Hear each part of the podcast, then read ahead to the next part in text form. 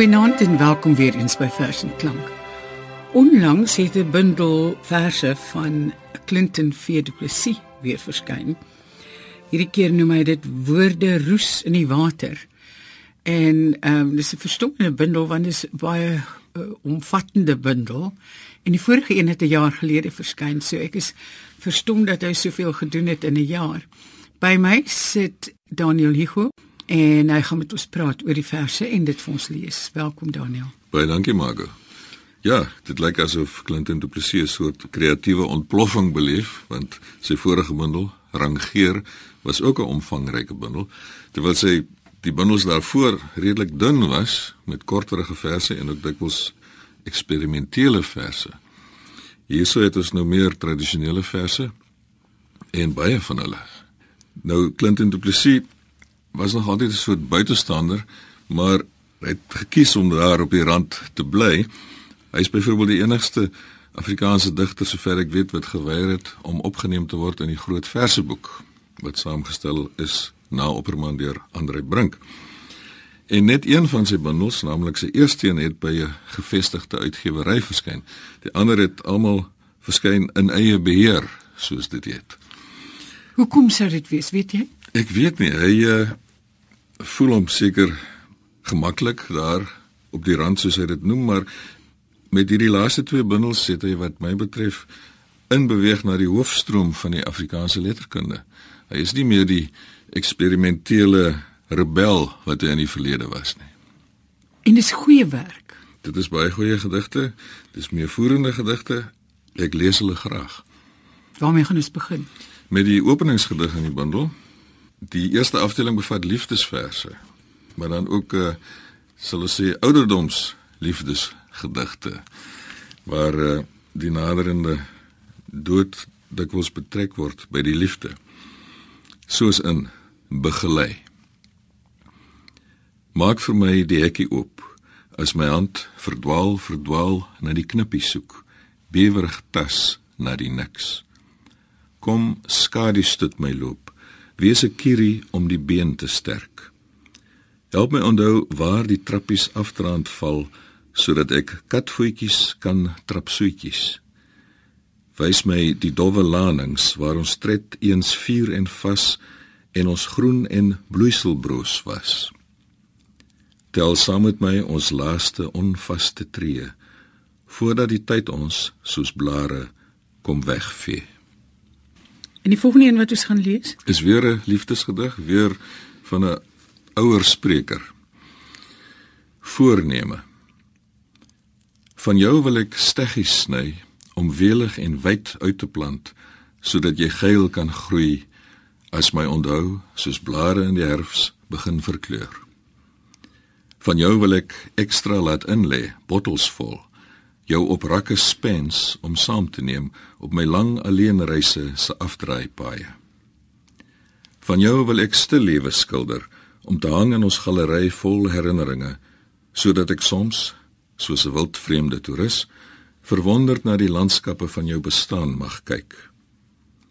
Van jou wil ek verse skryf en langsam met die hand in boeke bind. Jou uitstal op klein koffietafels voor kaggels kuier as die winter donker kom kooi maak op ons drempel. Ek wil jou soos 'n bladwyser in die verhaal van ons lewe plaas. Ek wil dit alles nog doen voordat ons afgevlerk afgevlerk eendag ons nes moet verlaat. Dis baie mooi. Ja, dit is inderdaad so.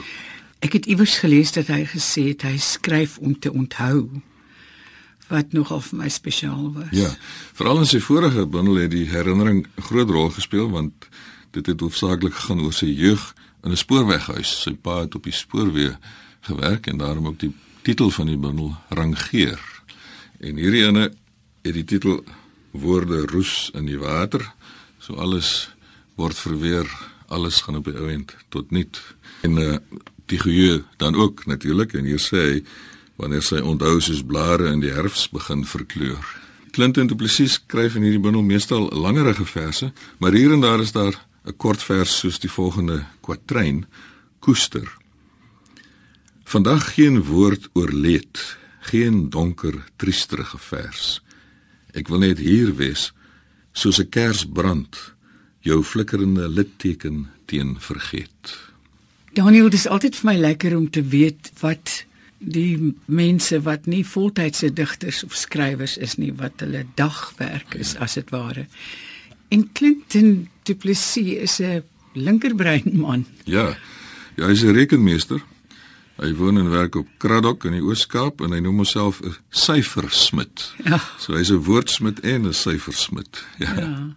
Dit is ook vir my interessant dat hy nou 'n uh, linkerbrein man is en ook verskoon my 'n bietjie nonsens sê daaromtrent en weier om in die groot versieboek opgeneem. Hy sê sy sê hy hy weet wat hy wil hê. Ja, inderdaad. En hy dring jou op. Ja, en hy het uh, eintlik op daardie manier volledige beheer oor sy gedigte en wat van hulle word. En hy's nie bang om 'n uh, standpunt in te neem nie en om sy eie posisie te bepaal nie. Ja. Ja. Weet jy of hierdie boeke in gewone kommersiële winkels verkoop word? Ja, nee, beslis mens kan dit kry in goeie boekwinkels, soos daar altyd gesê word. Ja. Maar mens kan dit ook by hom bestel.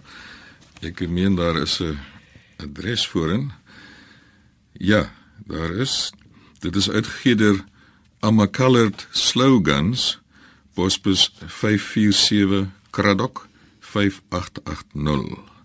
En dan is ook 'n e-pos Amacolored Slogans een woord by gmail.com. En dit het 'n ISBN nommer, so mense dit kon bestel, ja, sê dit nie kan kry nie na winkel toe gaan en vra hulle om dit vir jou bestel. Volgende gedig. Weer 'n liefdesgedig, Kleinhoewe. Die lyf praat sy eie taal. Die kyk, die staar stuur woordeloos syne soos morsekode in die nag. Ons word 'n skip en beur tastend tussen die rotse deur. Die kus net net in sig. Ons soek na 'n hawe om veilig te anker. Ek wil saans vir jou Nurida lees, sy liefdesgedigte buite onder 'n naghemel sit op 'n solder met trosblink sterre wat in die bome nes, iewers in die donker stilte van die Karoo. My woorde vir jou bymekaar jaag in 'n skuur, so skaap voor die kapok en koue sal kom. Ek wil elke reël vir jou tydsaam met die hand Hans groot maak. Ek wil soggens vir jou Nurida lees, sy liefdesgedigte in 'n opstal met moerkoffie se trekselreuk die kaalvoet se krak op houtvloer. Die kaggel se brandhout aansteek, die knetter van vlamwarm koel in die hoek. Ek wil vir jou my beste verse uitsoek op ons woordryke akker vir jou vorentoe boer. Ek wil in al die landskap se tale tot jou leer spreek. By jou wil ek woordloos tot my sinne kom.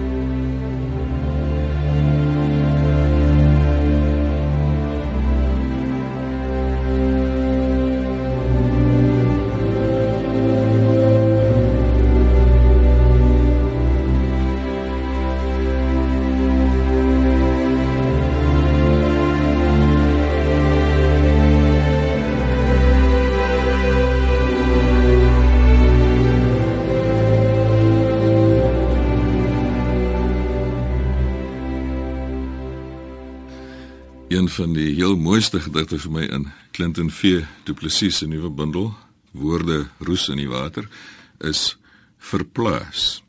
En hier is 'n boer aan die woord. Nie nou nie, Heer.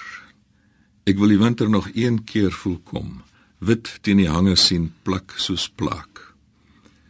Dan ook weer die lente, die veld groen plate sien maak. Die nuwe lewe wat kol kol beur deur die noute van die skeur. Weer die skaap sien lam. Ek wil na die windpomp se ywerige knarskraak luister. Die water voel pomp onder my hand. Ek wil ver in die veld stap, lui, rustige tree gee. Weg van dak en deur en raam en ruit. Die honde uit asem langs my deur die gras hoor ritsel. Die skoenlappers geel en swart sien fladdervlerk. Hierdie grond word 'n heilige kerk. Die evangelie kom van die uil wat snags in die donker bome skuil. Kom van die plaag en die pes, die roes en die rot, die oes wat aan die boom bly verrot. Nog net een seisoen hier voordat ek hierdie alfabet van die grond af moet leer. Die eerste afdeling in Clinton Du Plessis se bundel is hoofsaaklik liefdesgedigte. Die tweede afdeling, memoranda, handel meer oor werkersklas mense uit 'n besondere simpatie met arme mense wat hard moet werk. En in daardie opsig het hy ook 'n verwantskap met die Amerikaanse digter Bukowski. Bukowski skryf ook hierdie soort praatvers oor gewone arm werkersklas mense. Hier is dan een gedig uit daardie afdeling, Ecce Homo, met ander woorde aanskou die mens maar dit begin met sy hond. My hond het 'n naam. Sy waterbak op sy plek, sy kosbak ook. Winters kom gaap hy lui voor die verwarmer. Hy blaf ongereeld, trek hond verveeld die kussings van die bed. Hy lief gelate totdat ek die skeldwoord kat uiter. Dan hardloop hy op een plek op die teels. Warrelwind hy teen die toe deure. Wil hy met alle geweld na buite sy stukkie geplaveiselde aarde met lappie gras bewaar. Hy kyk soms na die beelde op televisie sonder om 'n ster te swaai. Hy slaap op 'n kombers voor die bed, droom soms hondedrome oor baie bome, 'n wêreld sonder katte, lang seisoene op hitte en klein kindertjies wat hom onbevange oor sy kop streel of hom met troetelwoorde aanpor om met die bal te speel.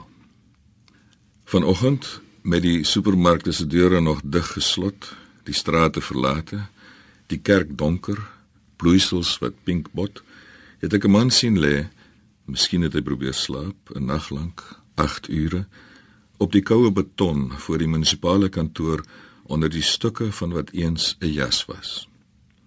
Met net 'n supermarksak wat rooi langs hom waghou, soos 'n waaksame hond aan 'n tou. Met die jas se bewe die enigste teken van lewe. Die uh, volgende gedig wat ek wil lees uit Clinton V Du Plessis se bundel, kom hier die afdeling inskrywings en dit is dan reisverse. Waterverf. By Brenton slang jy stadig teen die skuinste op en slak weer teen die ander kant af. Kronkel jy tydsaam see toe.